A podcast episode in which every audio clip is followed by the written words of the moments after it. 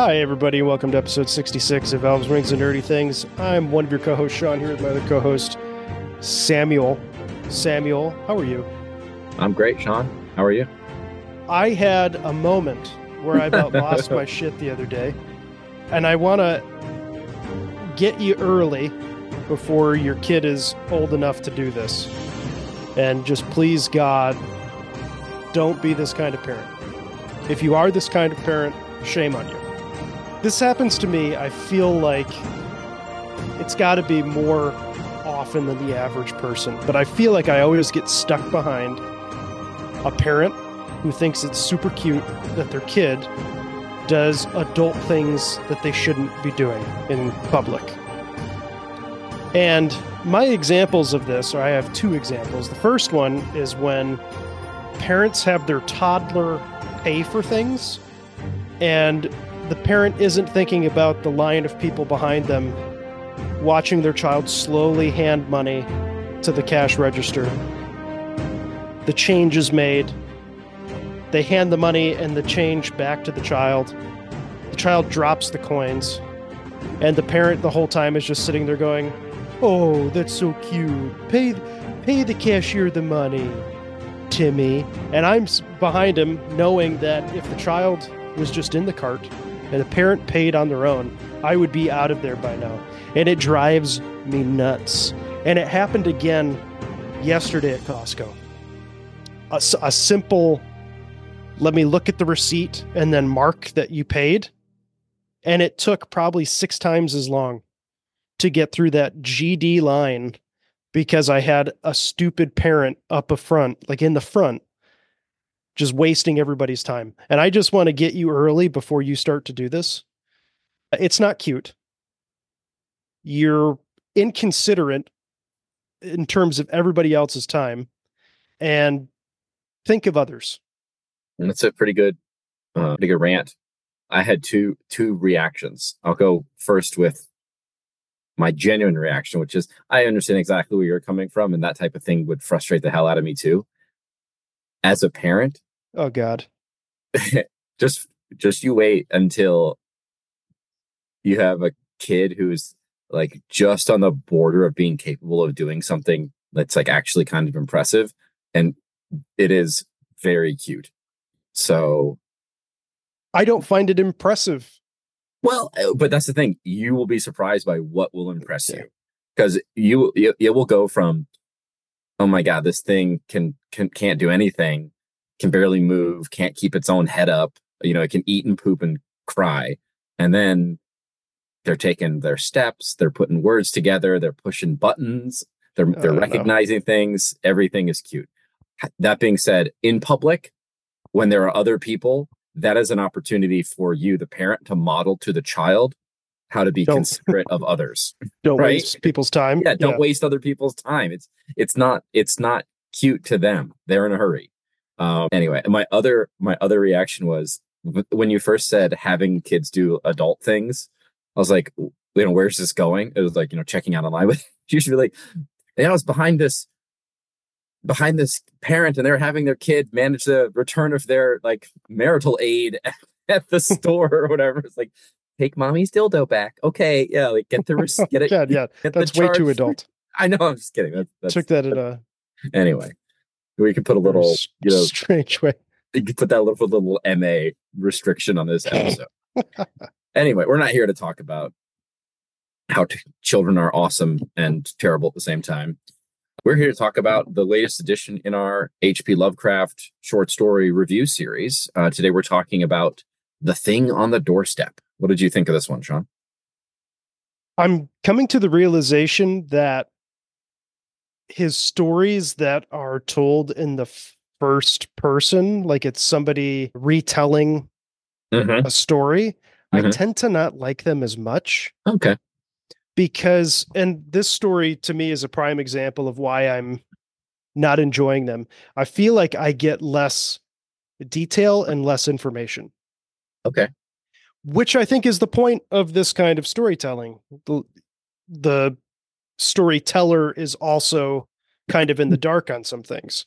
And that gives you a certain flavor or an amuse bouche when it comes to like the story itself. But in this story in particular, I think it's a disservice because there's so much that is hinted at Mhm. in terms of what's going on. Oh gosh, what's the names? Ed and Dar- Edward, Edward, and Edward Derby and Daniel Upton are the yeah, and Daniel Upton. Dan is our narrator throughout. But Edward has a moment where, like, I want to know what he's doing in Maine, like looking for these stones in the middle of the forest. Mhm. I want to know what these cult like seances are that his wife Asenath is like conducting. And Mhm. there's there's so much that is hinted at, but you don't get a lot of detail. And I feel like recently the stories that we've read of his where there is no narrator, he goes into a lot more detail. And I really enjoyed those aspects of Okay. those stories. But what did you think? I mean, I'll say I liked it. It was good. Yeah, well, I, I liked it. I read it in so uh, in complete disclosure. I have read this one before. I I forgot that I had read it. It had been a while. Wasn't I? I think on my second read through. Now I understand. It is more memorable now. I might have just been reading it too quickly, or or for whatever reason, the first time, and then I didn't remember it. But I there's some pretty memorable images in this, especially at the end. And just the mm-hmm. idea, the idea it's of the story itself is creepy. We should probably do a quick recap, quick plot summary. But I'll give a long story short. I enjoyed it. I understand why you didn't, and I think that your some of your critiques ring true to some of the criticisms that the story has received by others as well. And It's not it's not that I didn't like it. I liked it. I just wanted I feel like it could have been better. Yeah, and I think that's that's that's roughly in line with some of the criticism that I was reading, where it's kind of a middle of the road story. You know, it, it doesn't reach the heights of others. It's not as bad as as it could be. I think it it is helped by the fact that it's a pretty compelling, uh, pretty pretty pretty compelling story from a like a just the mechanics of it, which we should Mhm. probably dive into. So you you've hinted at the the two characters, the two main characters, Edward Derby and Daniel Upton. Uh, Upton is our narrator, and, and Upton kind of relates this story and hinting at kind of the this shocking act of violence that he commits at the very beginning of the story. So you know that things are going to trend toward the strange and the violent, and he relates his childhood friend, who's he's significantly older. I think he's eight years older than his Mhm. friend Derby, but Derby was always very precocious and you know was writing poetry and was engaging in intellectual matters and so they could connect and they had a shared interest in some of these things and as they grew up upton kind of becomes more his, you know uh, traditionally successful he goes to harvard he becomes an architect he's working in arkham fictional arkham massachusetts derby is excuse me a little bit more sheltered by primarily by his parents. He eventually his mother dies and he then that's a, a big shock to him and he goes to college where he kind of falls in with this crowd of how are they described as decadents and esoterics or something like that? Kind of you know the you get the, the hint that these are kind of people who are experimenting with the occult. And among this group is this woman named asenath waite who is described as a native of innsmouth massachusetts which for those of you who are familiar with the work of H.P. Lovecraft, you know Innsmouth is the setting of the relatively well-known story Shadow over Innsmouth, and there's some some some fishy things going on with Asenath, and it's related that her father was a kind of well-known sorcerer type guy, and Asenath and, and Derby eventually become married, and over I think it's a couple years, right, Sean, that they're Yeah, their the story yeah, on. the story takes place over like 3 years. and and you get the sense that Asenath is kind of domineering, very strong personality, and Derby, Edward Derby, the the friend of the narrator, he starts to act strangely and he he is seen driving his, his wife's car when he had not been he had not learned how to drive and sometimes he will disappear in the car and then he'll be driven back by a chauffeur or a mechanic. There are a couple of conversations in which uh, derby kind of confides in upton that uh, his wife asenath is doing some strange things and um, it's almost implied that she is somehow either possessed by or overtly influenced by this her father the her the ephraim Waite this this allegedly deceased sorcerer. And the story culminates with the kind of revelation that ephraim the father of the the wife figure has learned how to basically take over the body transfer his soul into the body of another and he did that with his wife. And then through his wife he's doing that with with derby. And he kind of what is it? Jaeger is the term from pacific rim?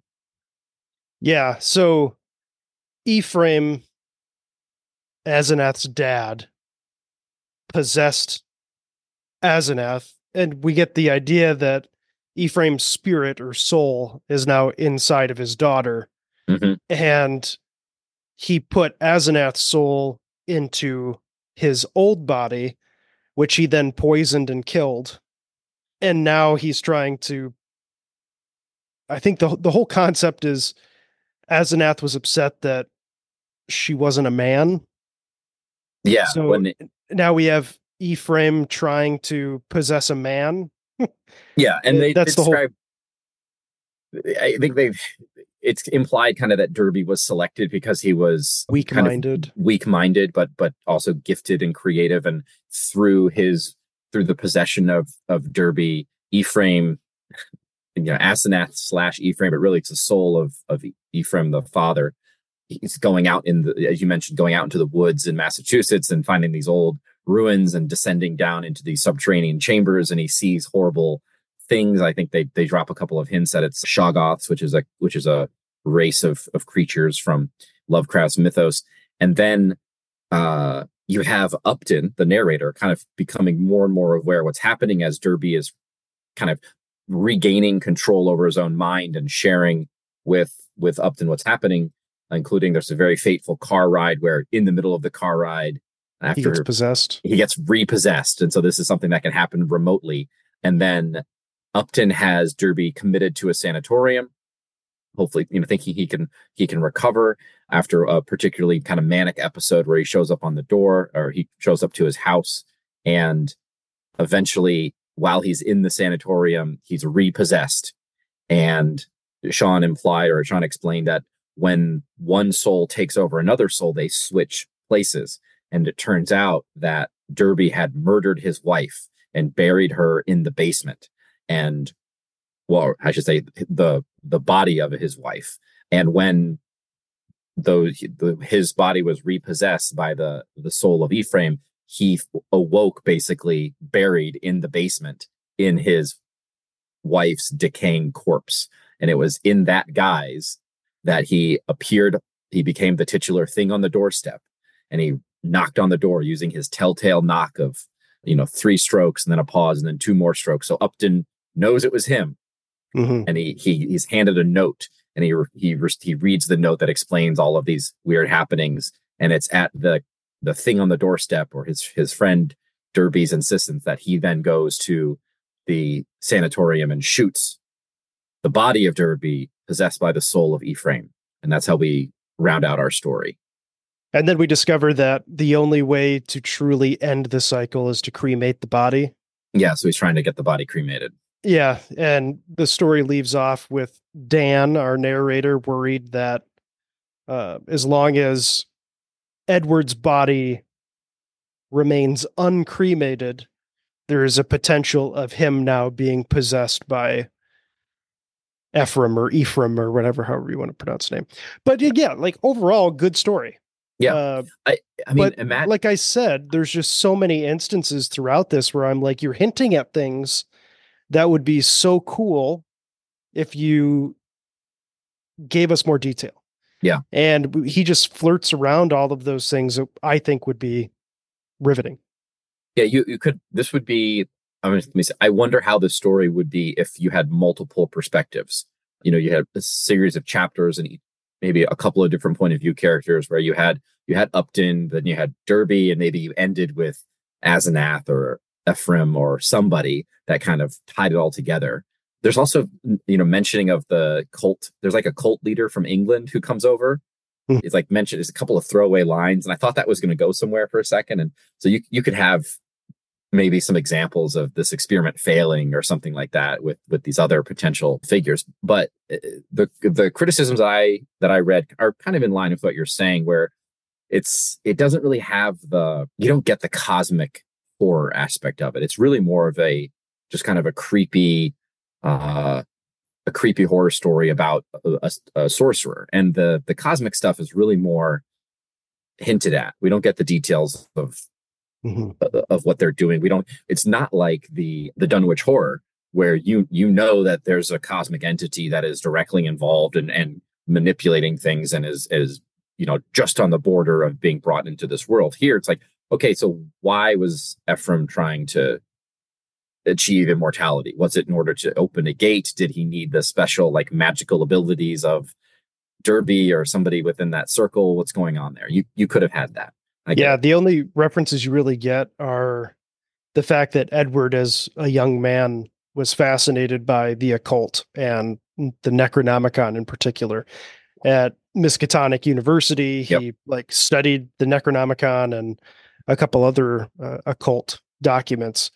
And then that leads to his meeting of Asenath at one of these university like get-togethers. But yeah, I mean it's a it's it's the stuff that we want is kind of always on the periphery mm-hmm. of of this particular story. Uh, and I I like it and I feel like it would be a great adaptation.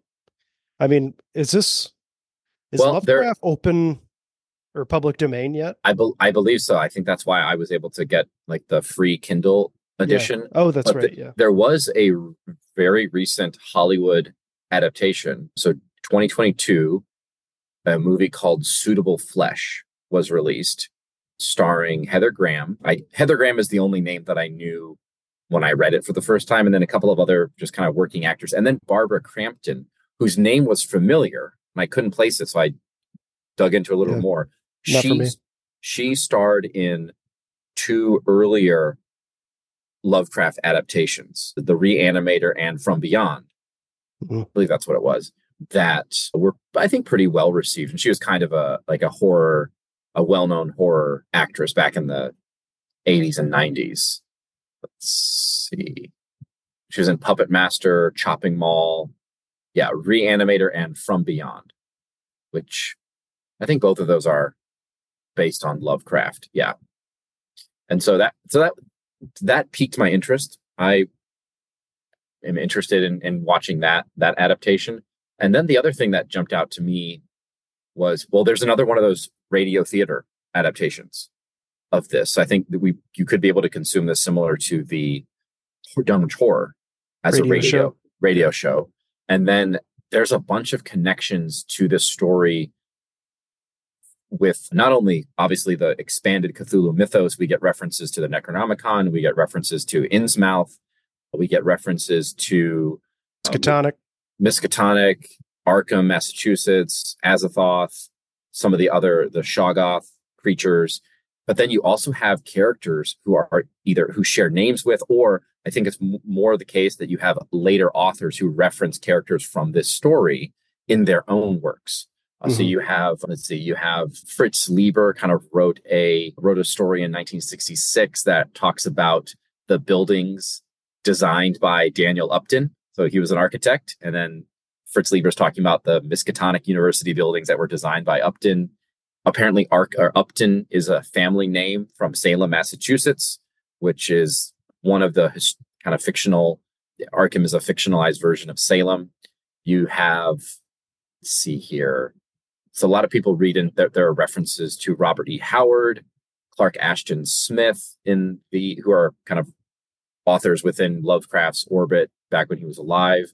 And then a lot of people think that to a certain extent, the description of young Derby was based on Lovecraft as a child, like he being very sheltered, being somewhat precocious, and you know, it does it's not a complete complete rip off of his own life, but there are some inspirations there. And I have to, and I will, you know, I'll say that's something that I thought about as I was reading before before doing some research on the story after I finished the finished the short story. So there's there's a lot of fun connections here, even though the story itself is not as well regarded in the mythos.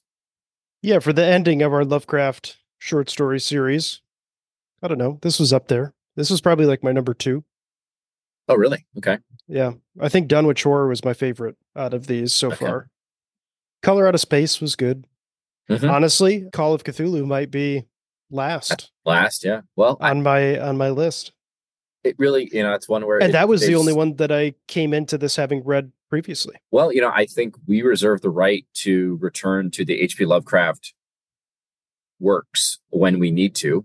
I don't know when when we're going to get the next season of Critical Role, mm. Legend of Vox Machina. Uh, I think we're still waiting on release dates for some of the other fantasy products that we've been following, Rings of Power, etc. So there's tons of other short stories, and I think we could probably, you know, may, if we have enough time, we could do something like Shadow over Innsmouth, which again, Innsmouth is referenced a lot in this one, and it's it's a fun one. I just really want a full fledged Hollywood adaptation. We know Guillermo del Toro was working on uh, at the Mountains of Madness. I think it was 2021 or 22, he released a something on his Instagram that was like a CGI like test footage for his movie that he was working on, but he's been working on it for like 10 to 12 years or something. So, yeah, some test footage I don't think really means much. but it's at least a hopeful sign that we would get a good horror adaptation of H.P. Lovecraft, but well, you know, I, I'm not saying that that we are at that level because obviously we are not. But the the X Files had, I can't, I think it was the, I can't remember what seasons, what numbered season it was, but they had, I think, two new seasons created within the past ten years after kind of you know ended ended the show in the decades ago and that was, I think, done in large part because of the X Files files, which was Kumail Nanjiani. You know, he grew up as a huge X Files fan. He kind of revisited the series and kind of really broke down a lot of the episodes and the and the uh, myth arcs. And obviously, you know, he's established on his own. But maybe what we need is a more of more more coverage of H.P. Lovecraft. Let's get H.P. Lovecraft trending. That's what the world needs right now is Lovecraft mm. in this in this era of partisan politics and and you know children holding up checkout lines what we need more of is hp lovecraft next week sam and i are opening up some fantasy cookbooks and we are going to create a fantasy meal. And we're going to record ourselves not cooking the meal because that's ridiculous but post having cooked meal we will uh, do a video and we will show off our meals, talk about how we cooked it, the inspiration of the recipe from the cookbook that we uh, will choose. And we just thought it'd be a fun little one off thing. Currently on the Facebook group, and we shared it on our Facebook uh, business post as well for Elves, Rings, and Nerdy Things. We have a poll going for which mead you would like me to make from the Elder Scrolls cookbook. I think currently Juniper Berry Mead is the number one at the moment. I voted for Nord Mead, but we have a couple other options. There's a traditional, there's Honningbrew Mead, a couple names that you should remember from Skyrim if you played that game. So we got that. And then we're still not ready to announce it yet because we're not going to announce it until we know it's a sure thing. But we have a cool, hopefully, two part episode coming around early March that we're excited about. And hopefully, you will be excited about it when you hear about it as well. Indeed. All right, Sean. Well, it's been fun to dip into the H.P. Lovecraft Cthulhu mythos with you. And like I said, we reserve the right to return, but we've got some other stuff that Sean has just outlined. So we will see you all next week when we go to our fantasy cookbooks, and this becomes a full-on cooking podcast somehow. All right, everybody. Bye then.